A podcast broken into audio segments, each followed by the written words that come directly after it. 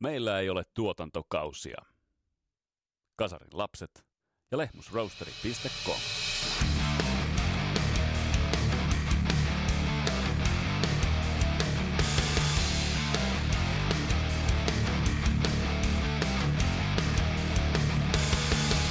Broadcastista ei tullut 80-luvulla sitä suurinta kansansuosikkia, mutta silti se jätti ainutlaatuisen jäljen suomalaisen musiikin historiaan. Liki Kekkoslaisessa härmärokin hallitsevassa Suomessa bändi tuotti briljanttia kansainvälistä soundia. Tässä jaksossa vieraana on Jarmo Nikku bändin kitaristi. Mun nimi on Vesa Wienberg, tää on Kasarilla podcast. Tervetuloa matkaan mukaan!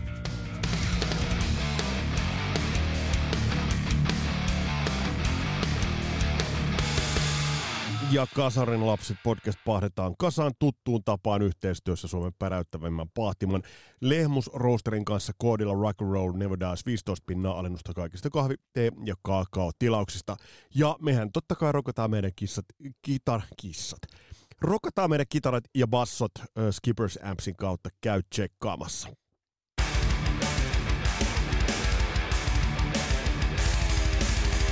Mitä näitä jaksoja nyt on tehty vuodesta 2019 saakka? Meillä on ollut briljantteja vieraita, mutta ähm, lukusten vieraiden kautta, kun ollaan maalattu kuvaa 80-luvusta, niin sieltä nousee esille se ristiriita, että bändit saattoivat olla todella lahjakkaita, todella taitavia, mutta sitten kun mietitään tuota kansainvälistä menestystä, niin sitä ei tullut.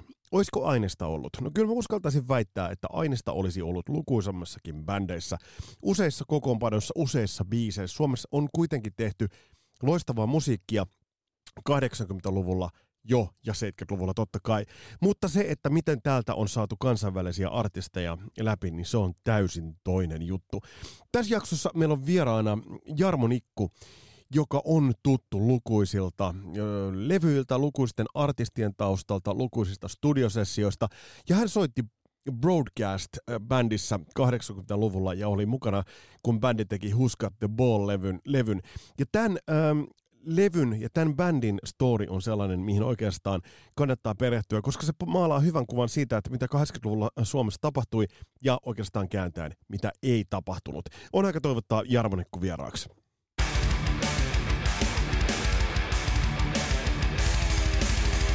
Jarmo Nikku, tervetuloa Kasarilapset podcastiin, mutta ihan siis ensi alkuun, ennen kuin mennään peilaamaan tota broadcastin uraa ja tarinaa, niin mitä kuuluu Jarmo Nikulle tällä hetkellä ja kesällä 2022? No itse asiassa nyt kuuluu jo parempaa, kun maa alkaa avautua ja, ja tota noin, niin rupeaa olemaan keikkoja niin kuin silleen lähellä normaalia ja, ja, tota, ja, ja oma levy on valmistumassa, toinen sololevy on valmistumassa, miksattu jo ja odotetaan masteria ja, ja tota, tavallaan näyttää aika kivalta.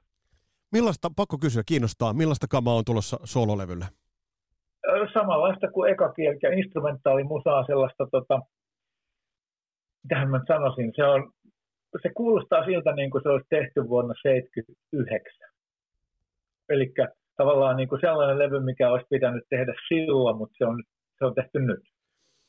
Kerro vaan, minne toi levy, missä toi levy olisi pitänyt tehdä vuonna 1979? Millaiseen soundimaailmaan menee? Se menee tuonne Larsen Fighten Band, uh, Allman Brothers, Lee Ritenour, Larry Carlton, Mike Landau. Ehkä jopa, en mä tiedä, voiko, voiko oikein sanoa, Spyrogyraa ei oikein voi siihen. Tom Scott ehkä siihen heittäisin vielä, no ei ihan, ei ihan Chick Corea Electric Band, mutta, tota, mutta niin kuin te, tiedät tästä. Kyllä, tässä tässä saa oikein hyvin kiinni. Jarmo Nikku, Joo. se minkä takia äm, äm, olet sun kanssa, voisi jutustella lukusasta ja tullaan jutustelemaankin, lukusasta, lukusasta määrästä levyjä ja muusikoita ja aikakausia, mutta Mä vihdoin löysin paikallisesta divarista, löysin vuonna 83 ilmestyneen Broadcastin Who's Got the Ball-levyn. Millaisia muistikuvia tai millainen fiilis sulla on nyt, kun mietit tätä levyä? Mennään tähän vähän tarkemmin, mutta siellä on nuoria, lahjakkaita muusikoita, kova nippu. Siellä on Lönholm, Maijanen, Miettinen, Nikku, Kaartamo ja, ja Kettunen. Joo. Tota, no, mehän oltiin silloin aika nuori. Mä olin vanhin bändistä. Mä olin, mä olin 23. Mä täytin sinä vuonna 25 mutta siis keväällä toi tehtiin Kokkolan RM-studiolla. Ja mä muistan, kun sinne lähdettiin tekemään sitä, niin semmoinenkin detaali muistuu mieleen, että me lähdettiin sinne ajamaan yötä myöten, kun me oltiin katsomassa Helsingin jäähallissa Santtaan. Ja sitten tota, lähdettiin siitä ajeleen Kokkolaan. Tietysti siihen meni koko yö ja, ja tota, seuraavana päivänä sitten laitettiin kamat pystyyn ja Laasasen Jari äänitti, joka sitten oli ä, ä, tuolla, tuolla studiolla, joka äänitti sitten kaikki niitä kassun keikkoja, eli tota, myöhemmin kirkkaa ja halosta ja kaikkea tällaista näin. Ja, ja sitten me tota, mietittiin sitä, tu, sitä tuottajaa, meille ehdoteltiin kaikenlaisia, kun me ei sitten saatu Robert Hainia eikä Bob Clearmountainia. Tota, niin Finlev oli sitä Yritettiinkö mieltä, niitä? Kyllä niitä yritettiin, ja Trevor Hornia, tai siis me yritettiin, Joo. mutta Finlev laittoi meille silleen, että toi budjetti ei, ei riitä. Sitten me, me, meille ehdotettiin ka, kaikenlaisia talon omia tuottajia, jotka teki paljon iskelmiä, ja me sitten heitettiin vastapalloa, että mitä jos meidän ja Otto Kuusela tuottaisi sen, ja, ja se meni läpi. Itse asiassa Otto Kuusela on tuottanut tämän. Joo, Eli sen takia, se kuul, sen takia se kuulostaa hyvin samanlaiselta kuin mitä me silloin, miltä me kuulostettiin keikalla, koska Otto aika paljon kyllä niin kuin, teki siihen sen soundin eteen. Tosin nythän se kuulostaa siltä tietynlaiselta digitaali, hyvinkin sellaiselta rummut on vähän olkiluota mm. hommaa ja kaikkea, mutta tuo oli silloin just sitä, nyt me soundattiin livenä. Mutta kun tätä kuuntelee, niin ei tästä tule sellaista oloa, että joutuisi kierimään, tiedätkö, myötähäpeydessä millään tavalla. Että niin kuin, ei, ei. Niin kuin tavallaan, että että että tähän suhtautuu samalla tavalla kuin ton ajan levyihin, että tämä, niin kuin, tämä soundaa hyvältä edelleen, mutta, Joo. mutta tämä on ollut kyllä, kyllä edistyksellinen levy monella tapaa ton ajan levy, levyjen joukossa. Joo, on se, on se ollut toki sanottava vielä, että toi oli se kevät, kun, kun Kassu ja kumppanit löysi Jari Laasasen ja ton Rexin Musicin studion tuolta Kokkolasta, koska siellä on tehty Halosen Trans-Sahara edellisenä kesänä, johon Edu teki tekstit. Me käytiin siellä studiolla keikkamatkalla, käytiin katsoa sitä. Siellä on tehty Lohvaare Janne Midnight Pink, jota ei muuten saa enää oikein mistään. Siellä on tehty Kisun Stop the Music-levy ja se albumi. Ja tota, siellä tehtiin yhtäkkiä kaikki Halosen sessiot rupesi olemaan Kokkolassa, koska se studio soundasi hyvältä, siellä oli Laasanen äänittämässä. Niin, niin tavallaan noissa kaikissa noissa levyissä mä koen, että niissä on aika RM-studio soundi. Mutta eikö tämä kuitenkin, että studioilla on signature soundi, tuottajille signature soundi, Nä, näinhän se, eikö tämä kuitenkin... Kyllä se, koska... kyllä, se, kyllä se niin tahtoo olla. Tietysti se on kiinni siitä, että huoneet kuulostaa tietyllä tavalla, tietyltä, tietyltä, ja sitten niitä huoneita, kun mikitetään tilan vuoksi, niin tota, kyllä niissä, ja sitten mitkä pöydät, mitkä prosessorit, mitkä, mitkä kaikki, ja äänittäjällä on omat juttunsa, ja et kyllä se, kyllä se soundaa erilaiselta kuin siihen samaan aikaan Maikkarissa tehdyt tai Finvoxilla tai Takomohan oli vielä olemassa tuohon aikaan. Miten, miten sä Jarmo ajauduit tuohon, tuohon bändiin? Tai no, tulit mukaan? No se tuli, no kyllä mä itse asiassa ajauduin siihen, kun tota, siinä alkuperäisessä miehityksessä kävi muutos, kun toi Rekardin Masa, eli Rekun pikkuveli, niin tota, lähti lääkikseen hän ja on edelleen lääkärinä hyvinkin menestynyt. Ja, tota, ja, sitten siihen tuli tilalle Saarisen Speedi, joka oli mun armeijakaveri. Me oltiin tavattu Rock SM-kisoissa 78 ja tavattu sitten armeijassa. Ja, tota, ja sitten Speedin kautta sinne tuli miehistönvaihdos osastolle ja Speedin kautta tota, ne jäljitti mun, mun ja Speedin kautta Masan. Ja Masa meni siihen ensin keväällä 83. Ei 82. 82 tietenkin, joo. Ja tota, sitten, sitten tota, seuraava miehistövaiheessa tuli, koska Speedi päätti kuitenkin lähteä Yleistadion tuonne äänitys niin kuin sille osastolle, jossa hän on edelleenkin ja hän on tuottanut mun molemmat levyt ja äänittänyt niin kuin ihan maailmanluokan jätkä Speed ja Lappeenrannan kaveri Arto Nuppola on muun muassa miksannut Lontoon, Lontoon olympialaisten avajaiset ja, ja päättäjäiset maailmanverkkoon. Eli ne ei ole turhia. Niin Speedi päätti sitten lähteä tuonne Yle hommaa, ja tota, Masa oli sitten sanoa, että hän tietää, kuka tähän voisi tulla. Ja sitten, sitten jätkät oli katsomassa yhtä mun keikkaa, minkä, että mä olin niin kuin ihan rivimiehenä Seppälän Joken semmoisen revyjulkkarin jutussa. Ja soitin siellä sitten mitä soitin ja tietämättä, että jätkät on siellä. Ja tota, sitten vähän myöhemmin mä olin Einin bändissä muistaakseni. Ja oli viimeinen ilta että mä olin niin kuin vaan tuuraamassa siinä. Mä ajattelin, että mitähän mä tämän jälkeen teen. Ja broadcasti, että tuli katsomassa sitäkin keikkaa. Mä ihmettelin, että mitä helvettiä ne täällä tekee. Ja sitten mulle ilmoitettiin siinä, että sä oot bändissä. Oltiin keskiviikko illassa, niin että sunnuntaina treenit tiistaina eka keikka. Ne ei kysynyt, että tulisiko mä, vaan ne ilmoitti, että sä oot. Mutta oli tehneet, olivat tehneet taustatyön ilmeisen hyvin, koska kuitenkin keikko ja, ja, ja, sun soitto oli varmasti tiedossa, että tiesivät, että sinun ammat, ammattilainen, että, että sulta voi niin kuin odottaa tuollaista. Joo, kyllä siis paitsi, että enhän mä sitten tavallaan toihan oli just se kynnys, kun mä sitten niinku tavallaan, mutta sitten musta sitten niinku tuli ammattilainen. Olihan mä totta kai soittanut, no eihän mä muuta tehnytkään kuin soittanut, mutta mä olin kuitenkin ollut vasta niin kuin, mä olin progebändeissä 80-luvun loppuun asti. Et vastahan mä olin niin kuin 81 vuoden soittanut niin kuin silleen, että mä sain ihan oikeita palkkaa, enkä progebändin palkkaa. Mm-hmm. Et tota, mä olin noiden iskelmästarojen bändeissä, ja sitten kun joku puol... no mä kerkisin olla vuoden niin kuin todella aktiivisesti noissa kehissä, ja sitten kun tuli tämä broadcast-juttu, niin sitten saman tien kun mä olin broadcastissa, niin yhtäkkiä mä olinkin kaikkien kapelimestareiden listalla, koska Mirillä ja mulla alkoi niin. studiokeikat heti. Ja teistä tuli, teistä tuli sitäkin kautta tuttuja, kyllä, kyllä muistelen niin. niitä, nimenomaan Joo. sinä ja Miri, Miri, Miri niin kuin monessa, monessa mukana. Mut millainen kuva sulla oli broadcast? Siinä oli pari levyä broadcast oli tehnyt, niin millainen kuva sulla oli broadcastista ennen kuin sä bändiin, bändiin no. ky, kytkeydyit ja lähdit mukaan? No siis kun mä kuulin sen ekan levyn, niin tota, eikö niin, se, niin, tähänkin kytkeytyy tarina. Me oltiin tekemässä Farautin, tai oltiin pyrkimässä, kun Faraut oli vähän muuttunut, kun siitä oli lähtenyt jätkiin pois ja siitä tuli toisenlainen bändi. Niin me oltaisiin kovasti haluttu tehdä toinen levy. Sitten me mentiin Liuhalan Tommusille Mainos studiolle, mihin me vietiin demo, jossa samaan aikaan tehtiin Halosta LPtä. Eli me pelmahdettiin sinne studioon, kun siellä oli Halosta menossa. Se oli Björninen, Louhivuori, Manninen ja kaikki starat.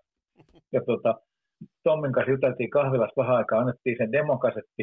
Ja Tommi sanoi, että joo, mutta mä luulen, että mä en nyt pysty tekemään tälle mitään, koska mun täytyy hoitaa tuo broadcast ekaksi. Ja puhuttiin, että vois sääntänä. Että mä hoida se sitä broadcastia. Ja sitten kun se levy tuli ulos, niin mä ajattelin, että no niin, tässä se on, eli me ei tulla tekemään toista levyä Farautin kanssa. Että tämä on ihan selvä peli, että niin kuin, onpa helvetin hyvän kuulosta kamaa. Ja niitä tuli sitten tietenkin soiteltua sille omaksi huviksi, että mitä, mitä, miten toi tyyppi tekee noita biisejä, ah, se soittaa tälleen, joo, ja sitten tuli toinen levy, ja mä ajattelin, että tämäkin on ihan helvetin hyvä.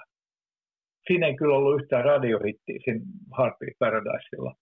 Ja tota, mutta dikkasin ja itse asiassa tapasin jätkät kaiken kaikkiaan eka kertaa sinä iltana, kun mä olin siellä, kun ne oli ollut katsomassa mua, ja sitten me nähtiin yhdessä baarissa sen jälkeen. Mä katsoin broadcastin jätkät, okei. Okay.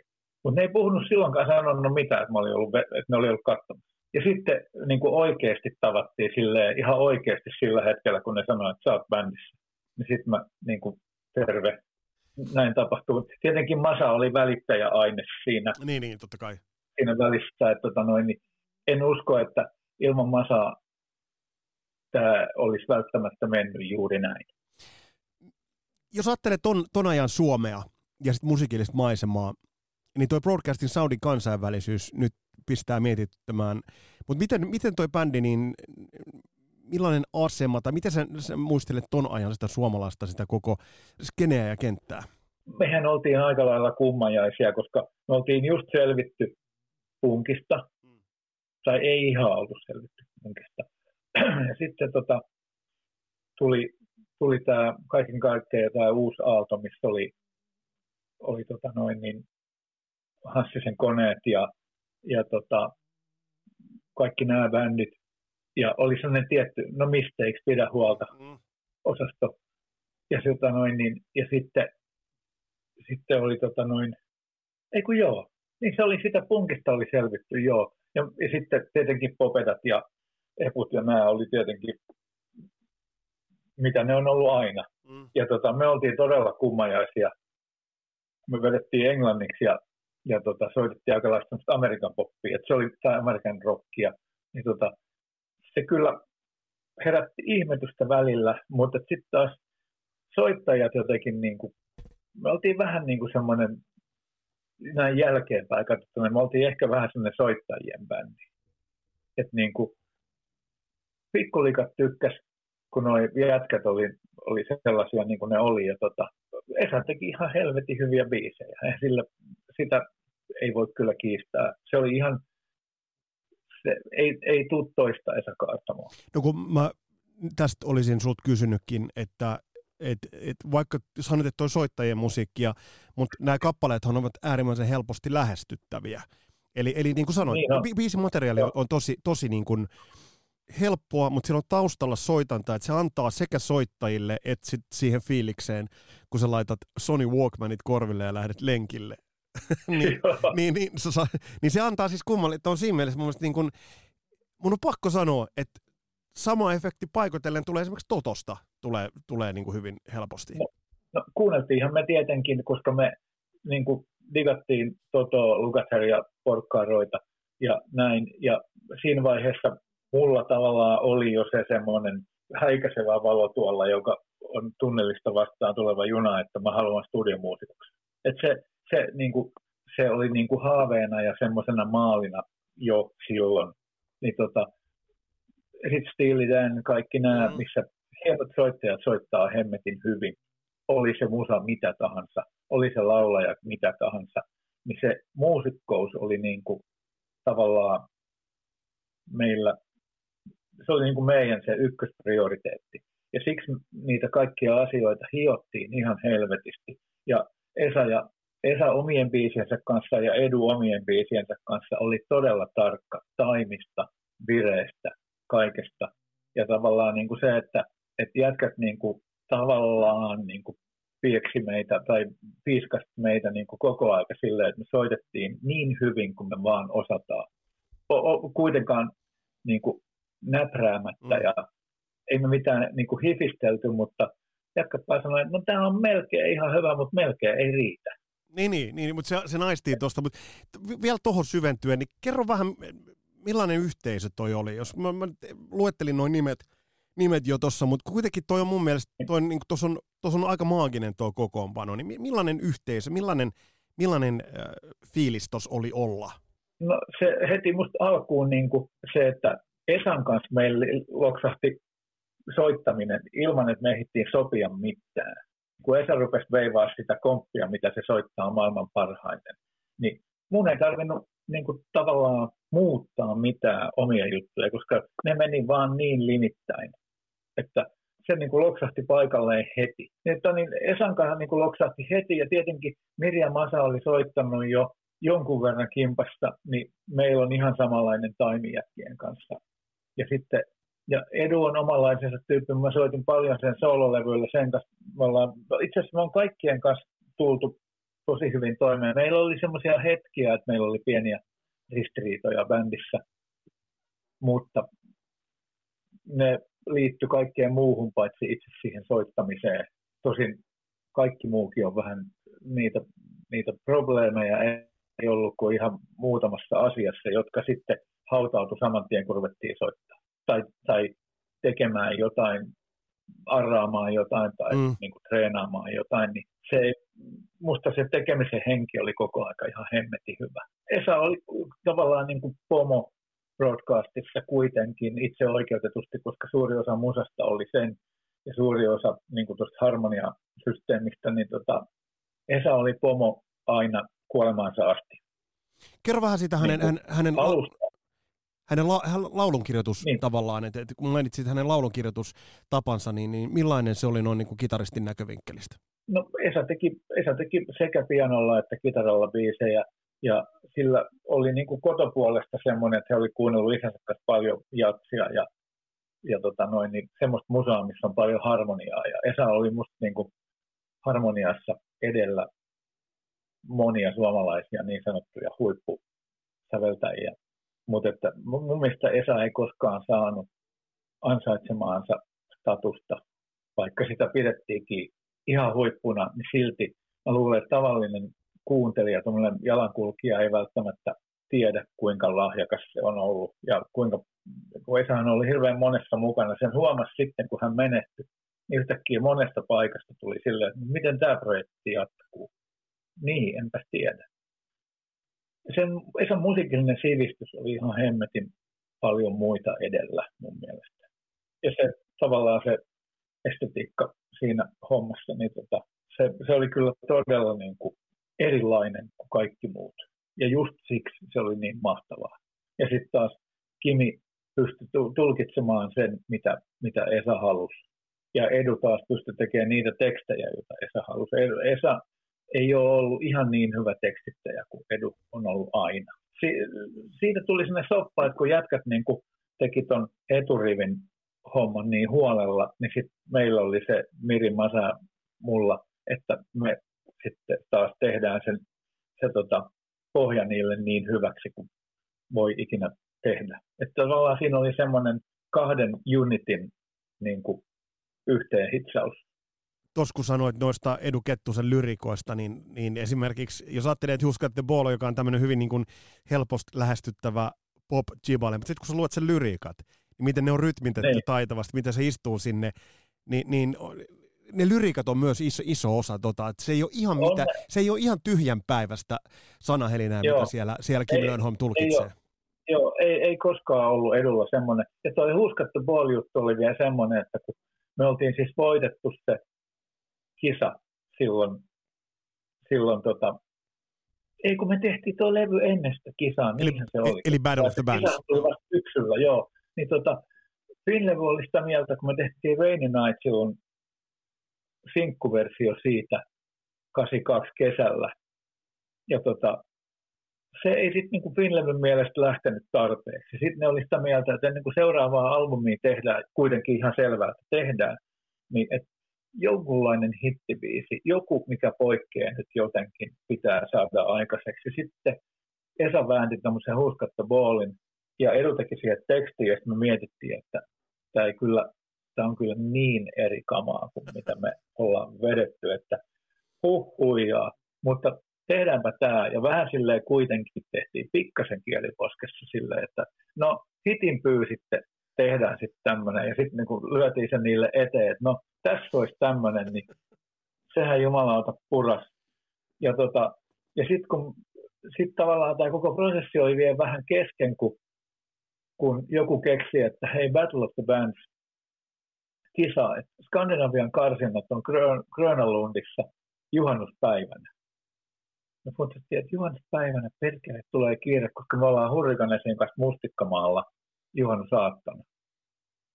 Miten tämä homma nyt oikein menee? Niin, että okei, se oli toisena juhannuspäivänä. Hyvä. No silloin sit me soitettiin se keikka ja tota, lähdettiin seuraavan päivän Tukholmaan ja vedettiin Who's Got the Ball, Break My Heart ja Rainy Night. Tai niin päin, että Rainy Night, Break My Heart ja Who's Got the Ball. Ja tota, me voitettiin se kisa. Niin kuin hämmästyimme myös itse, koska siellä oli näitä, näitä tota, ruotsalaisia bändejä, jotka tajusin myöhemmin, että ne kuulosti kaikki ihan Euroopelta. Ja ne näyttikin niiltä siihen aikaan, mutta ei, ei siellä ollut Euroopan. Siellä oli, ja sitten me niin kuin vaan voitettiin se kisa. Sitten, että no mitä, sit, mitäs nyt sitten tapahtuu? No, että menette syksyllä tonne Englantiin niihin loppukisoihin. Ja sitten me mentiin sinne ja soitettiin noin samat biisit. Siellä oli, siellä oli Nits, joka oli ihan saatana hieno bändi. Hollannissa. Se on edelleen. Joo, Joo, joo. on edelleen. Ja tota, siellä oli Mekano, sellainen estonilainen bändi, joka sitten teki Hiodella Luunan, eli Kuun poika. Joo. mutta ei ollut silloin vielä tehneet sitä. Sitten siellä oli Englannista sellainen bändi, mikä ei ollut kyllä mistään kotosi. Mä en muista, mikä se oli. Ja tota, siinä oli kuusi bändiä. Mutta meidän onni oli se, että siellä oli tuomarina amerikkalaisia. Siellä oli Carlin Carter, äh, Tim Wild ja Aussi Robin Gibb ja tota, Tony Visconti.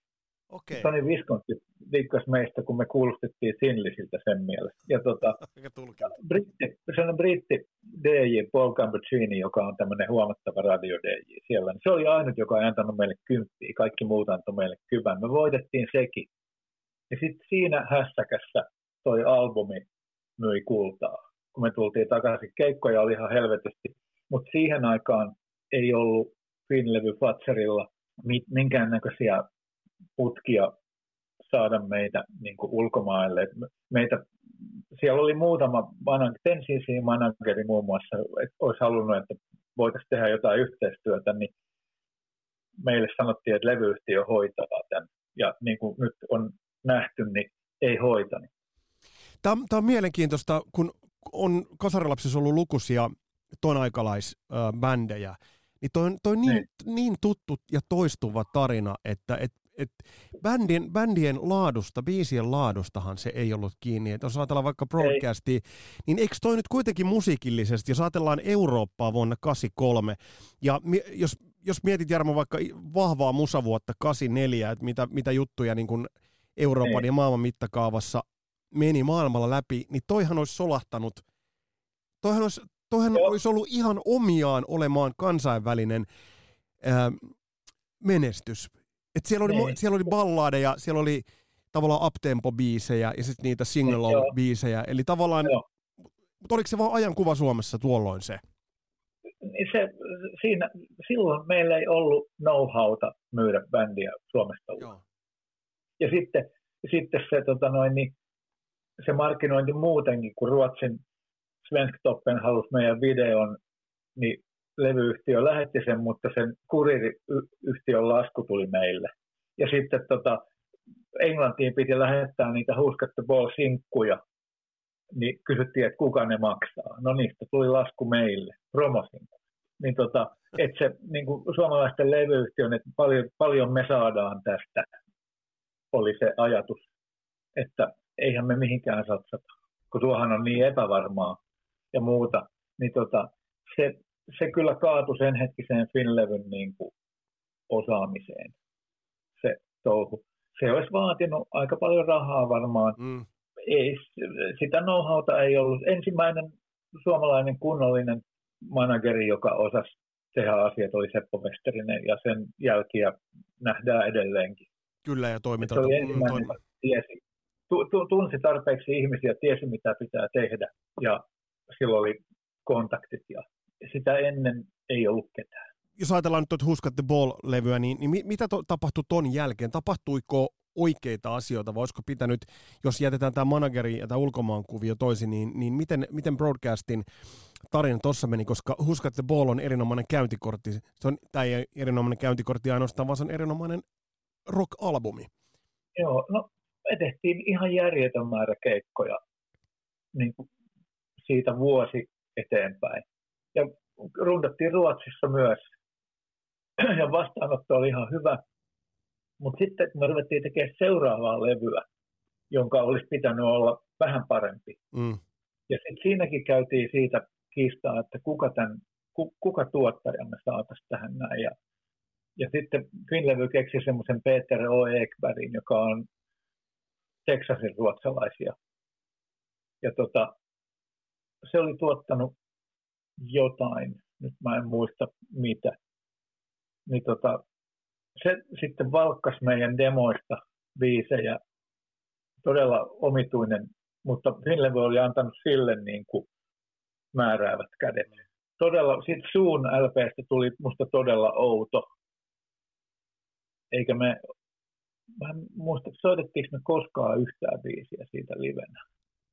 Et se, se meni sekin niin kertoo, aika lailla. Niin, sekin kertoo kyllä. Siinä oli Candy Moon ja kaikkea tämmöistä, mitkä oli niin kuin musta todella outoja.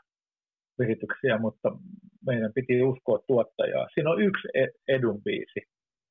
Itse asiassa siinä on yksi muunkin biisi, joka oli minusta hämmentävää, että, että se meni.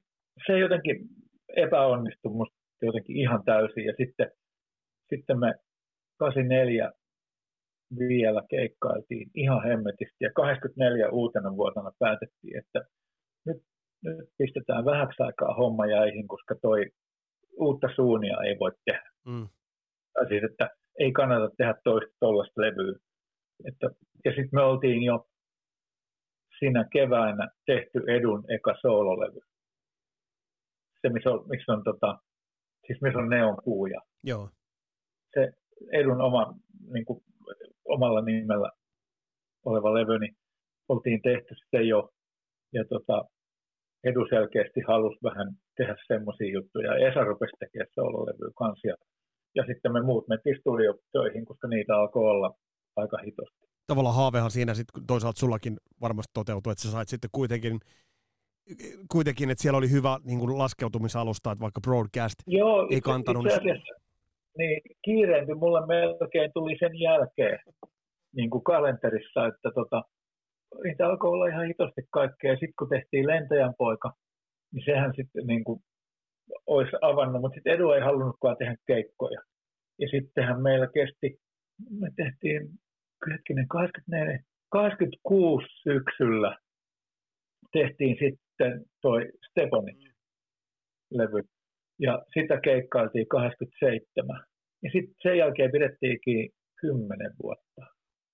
Joo, noin mä ainakin katsoin, että siitä tuli se 10 vuotta. Joo, Joo. 10 vuotta. Sitten tehtiin Handcrafted. Ja silläkin tehtiin keikkoja yhden vuoden aikana. Ja sitten pidettiin 20 vuotta taukoa, että se on tarpeeksi pitkä. Mutta tosin, tosin mehän soitettiin koko aika yhdessä muiden, niin muiden sessioissa. Niin, eli oli ollut tekemisissä. Oli, niin. ja oli bändejä, joissa niin kuin tietyllä tavalla kaikki, mä olin Lönholmin rundeilla mukana, en kaikilla. Ja me soitettiin Mirin kanssa studiossa, meillä oli Masan kanssa bändejä, Esan kanssa, no sitten kun mä menin Hoedowniin, niin sit siinä oli Esa, Masa ja minä. Ja, tota, ja sitten kun me tehtiin Edun kanssa levyjä, tai, ja sitten kun Edu tuotti levyjä, mitä se tuotti Kari Kuivalasta silloin, kun se oli Euroviisu, ehdo, tai siis pääsikin sinne Euroviisuihin, niin Edu tuotti silloin artistien levyjä, niin mä sitten tietenkin soitin siellä Kyllä, kyllä. Me, ja, Masa, ja Masa ja Miri. Eli te olitte semmoinen kollektiivi kuitenkin. Niin kuin... Me, me oltiin semmoinen kollektiivi, että tavallaan se, sen takia meidän tauot varmaan niin paljon veny, että meillä ei ollut tarvetta tehdä, että olisipa kiva pitkästä aikaa mm. soittaa, miten niin, mehän soitettiin eilen studiolla. niin tota, ei ollut silleen hinkua lähteä keikkapussiin istumaan, kun me istuttiin studion kahvilassa tuhlaamassa rahaa. Niin, tota, niin sitten kun Esalla oli yhtäkkiä ihan järjetön määrä biiseen, lähdettiin sinne Tanskaan tekemään se Steponit. Ja, ja sit, et, se, se, on mennyt vähän silleen, sitten kun vähän vähenee toi muu hässäkkä, niin sitten tulee mieleen, pitäisikö meidän tehdä jotain. Kyllä, kyllä. Hei, Jarmo Nikku, jos nyt ajatellaan broadcastia vielä ja palataan tuohon niin. vaikka Huskettu Ball-levyyn, niin, niin, niin. millaisen jäljen suomalaisen musiikkiin broadcast on jättänyt? Mitähän mä sen osaisin itse arvioida. Tota, mä en ole, hmm, mitähän tuollaista nyt niin kuin, no me, me, me oltiin, no me tehtiin sitä meidän niin kuin, semmoista amerikkavaikutteista rockia. Ja tota, musta tuntuu, että sillä hetkellä, kun me siellä pyörittiin, niin ei ollut muita samanlaisia englanninkielistä musaa teki Bogart, mutta ne oli diskobändi. Sitten oli, no meidän jälkeen tietenkin tuli sitten Boykot ja mm. Gringos Logos ja Havana Blacks. Mutta si, mut si, mut si hetki meni, siinä kuitenkin hetki meni. Niin, niin, niin. Siinä, siinä meni hetki joo, ja tota, mä itse asiassa mä en niin sisältäpäin osaa katsoa sitä. Saanko sanoa oman analyysin tähän? Ah. Tai ei niin. analyysi, mutta arvio on mun mielestä äärimmäisen paljon kanttia ja rohkeutta vaativa, vaativa bändi ja levy. Jos ajatellaan sitä kaanon, että, että oli just, niin kuin sanoit, punkin jälkeiset Suomi Rock, nimenomaan se Tampere-vetonen Joo. Suomi Rock teki nousuaan. Joo. Yö, Porista tuli suomeksi Joo. laulavat bändit, niin te tulitte tuollaisella kansainvälisellä soundilla. Kyllä mun täytyy nostaa hattua heille vetin korkealle, että te olette siinä jälkikekkoslaisessa ajassa niin paiskanneet noin kansainvälisesti soundaavan levyn. Kyllä, joo, kiitos tuosta arviosta. Tota, joo, ja se, se tavallaan, koska me tehtiin se, mä luulen, että se, se juttu on se, että me tehtiin sitä aika lailla itsellemme. Ja ne meidän ihanteet, mitä me ihaltiin ja mitä dikkailtiin ja yritettiin oppia, niin ne esikuvat teki tuommoista musaa, mitä me tehtiin. Kaiken tarkoitus oli vielä niin kuin oppia soittaa vähän paremmin, tehdä parempia biisejä, oppii äänittämään, oppii tekemään päälle soittajia ja kaikkia tuommoisia systeemejä. Mä luulen, että se, se oli niin kuin, sellainen kehityskertomus, kehitystarina. Ja sille ei ollut tavallaan se, että ollaanko me suosittuja. No kiva, jos jengi tulee kuuntelee, mutta se, että meillä ei ollut niin kuin hinkua tulla julkiseksi, mutta meillä oli hinku soittaa kimpassa hyvää musaa ja sitä tehden oppia niin, niin paljon tästä skenestä kuin vaan voi. En nyt siis suoranaisesti vertaa ö, Toton musiikkiin, mutta esimerkiksi Toton se asennehan oli pitkälti, kun on perehtynyt, niin sama.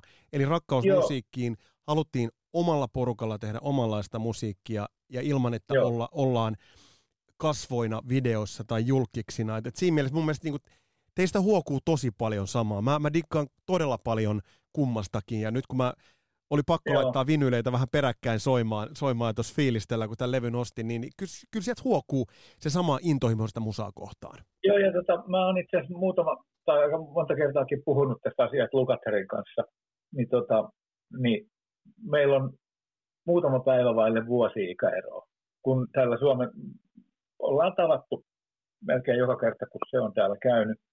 Ja tota, soitettukin tuolla Tampereella yhdessä klubissa kimpassa. Ja sitten me oltiin, viimeis kun ne oli siellä pikkurundilla, niin me oltiin Hectorin kanssa samoilla keikoilla, niin tota, tuli puhuttu enemmänkin, niin tota, selkeästi ne meidän, niin kuin, niin kuin Lukes näytti sille, että tämä on, että meidän ikäisillä tämä on sama. Että se, niin kuin tavallaan samassa padassa ollaan kiehuttu selkeästi. Hän vähän isommassa padassa ja mä vähän pienemmässä padassa. Näin totesi Jarmo Nikku. Ja Jarmon kanssa tullaan palaamaan asiaan. Äh, mies on kuitenkin soittanut niin lukuisilla suomalaisen rockin ikonisilla levyillä, kuten muun muassa Kirkan Rock varsinaisella tuolla raskaamman rockin debyytillä tullaan tuohon palaamaan vielä. Kiitokset Jarmolle vierailusta. Tässä oli tämänkertainen Kasarov podcastin jakso. Muistakaa, että tämä podcast ei vietä tuotantokausia, vaan me rokataan menemään non-stoppina. Mukavaa, että oot kuulolla. Mun nimi on Vesa Wienberg Tämä on Kasaralaiset podcast. Palataan astialle. Moro!